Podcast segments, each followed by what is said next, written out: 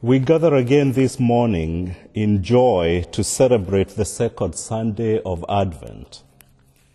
Advent, as we know, is a season in the church calendar dedicated to the hopeful anticipation of the arrival or coming of Jesus. This Advent can be a commemoration of his coming as a baby 2,000 plus years ago, which culminates with Christmas, or the second coming in glory that we hope and wait for, our salvation. During this period, as a young Christian, we were encouraged to engage in meditation, prayer, and scripture study that emphasizes hope, peace, love, and joy. From the first story in the Bible to the last, we see narratives, poetry, prophecy, biographies, and personal letters that inform our understanding of the advent of Jesus in unique ways. One such passage is what we heard from in the first reading today. The prophet Isaiah speaks of a messianic king who will manifest the characteristics of the great people of Israel up to David. It claims that life will spring forth from the injured stump of Jesse, and a branch shall grow out of his roots. This reference is very important to Israel's history because of the many exiles they had experienced, although the text specifically speaks of or imagines a new beginning for the monarchy of Judah. In this hopeful future, the Spirit of God will descend upon the ruler, resulting in justice for the poor and glory of the land, as we hear in verse 4 of the text. The text also speaks of the reordering of creation's priorities in verses 6 and 9, where life emerges from death and a return to the original harmony of paradise. The concrete expression of this new future is a person, a ruler on whom the Spirit will rest, a human being who embodies what is best in the traditions of Israel. This ruler will be wise and understanding, powerful and effective in war, able to judge for the benefit of the poor, and obedient to God. So glorious is the reign of this king that he is literally clothed in righteousness and faithfulness. As Christians, it is not hard to see ourselves as the nation ruled by this monarch, Jesus of Nazareth, the Jewish descendant of Jesse through David. A close comparison, though, between the expectations of the king described in our passage and the ministry of Jesus reveals some strong differences.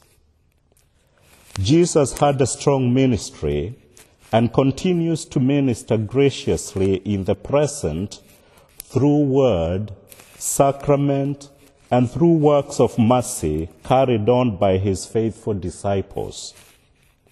However, evil still flourishes in the world. The poor and meek remain afflicted.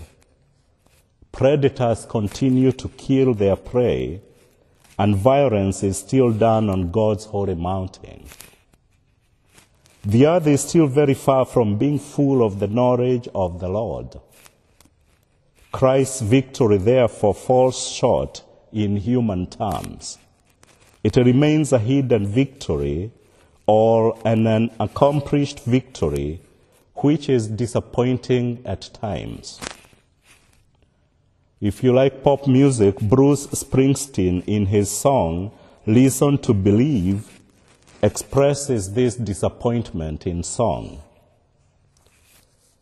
Seeing a man standing over a dead dog, by a highway in a ditch.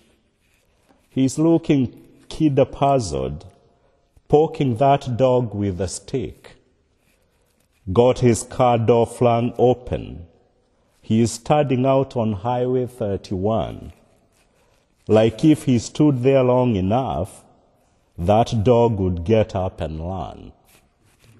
Struck me kid funny, seemed kid funny sir to me. Still at the end of every hard day, people find some reason to believe.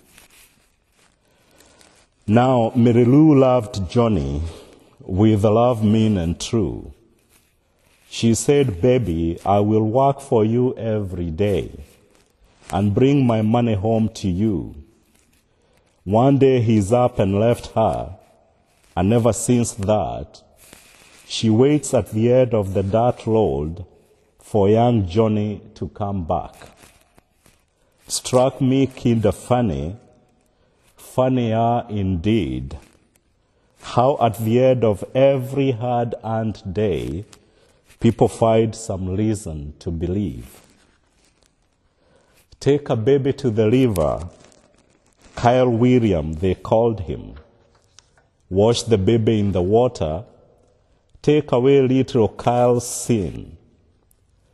In a whitewashed shotgun shack, an old man passes away. Take the body to the graveyard. Over him they pray. Lord, won't you tell us? Tell us what does it mean?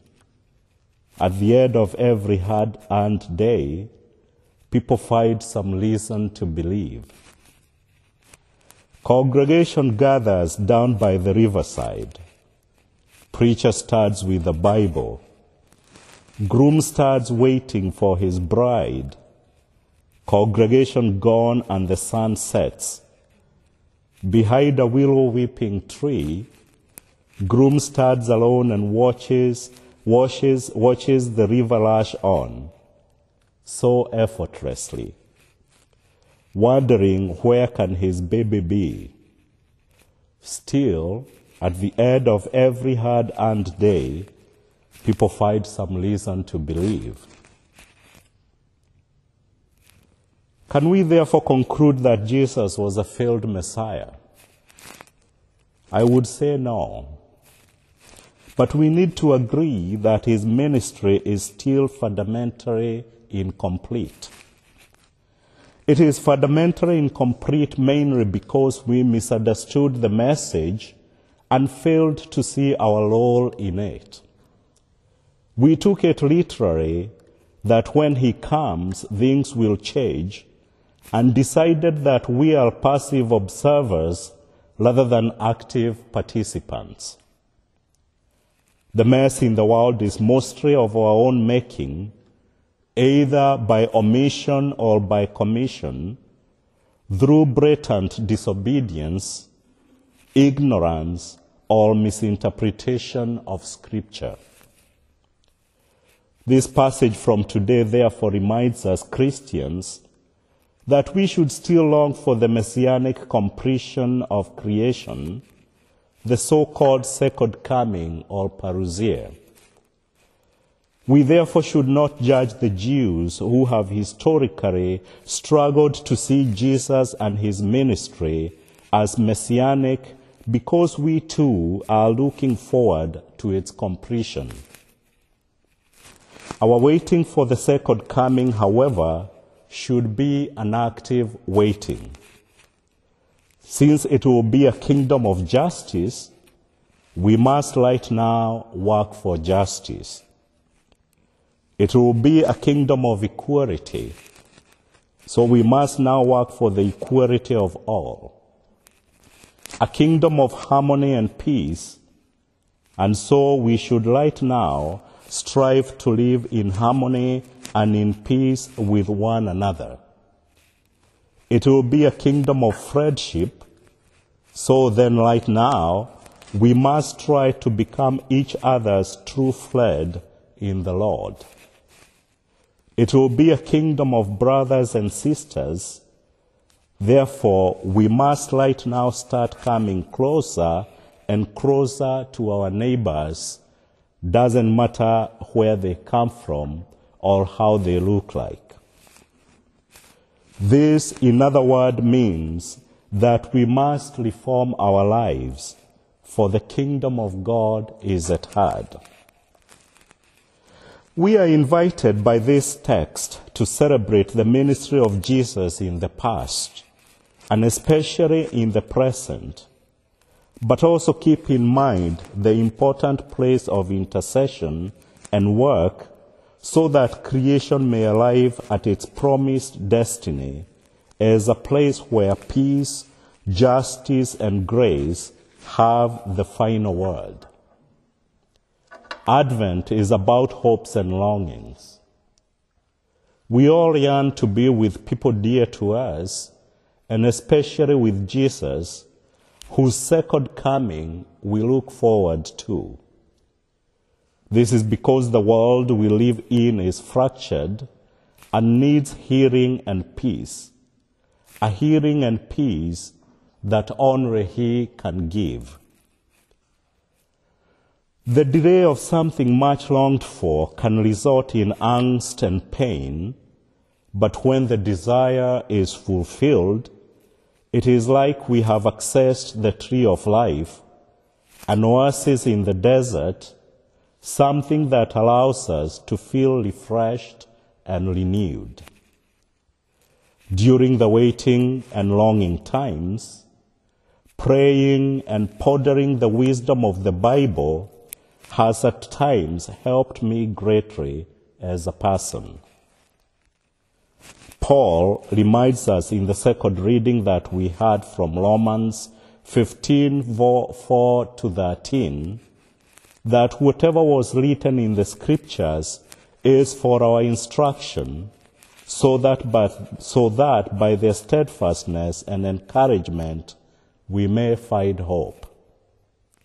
That is why I recommend the wisdom of our religious educators that I mentioned at the beginning, that we read scripture texts that emphasize hope, peace, love, and joy.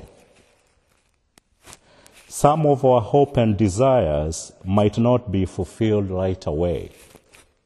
Some, in fact, might only be met through God when we die.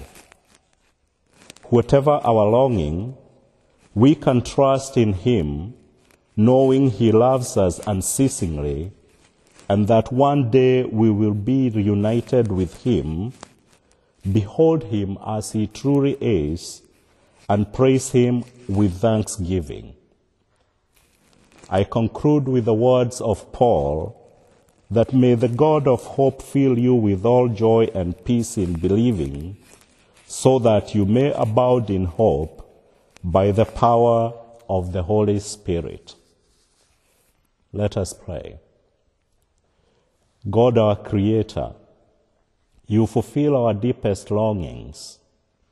We give you our hopes and our desires, asking you to grant them according to your wisdom and love through Jesus who comes. Amen.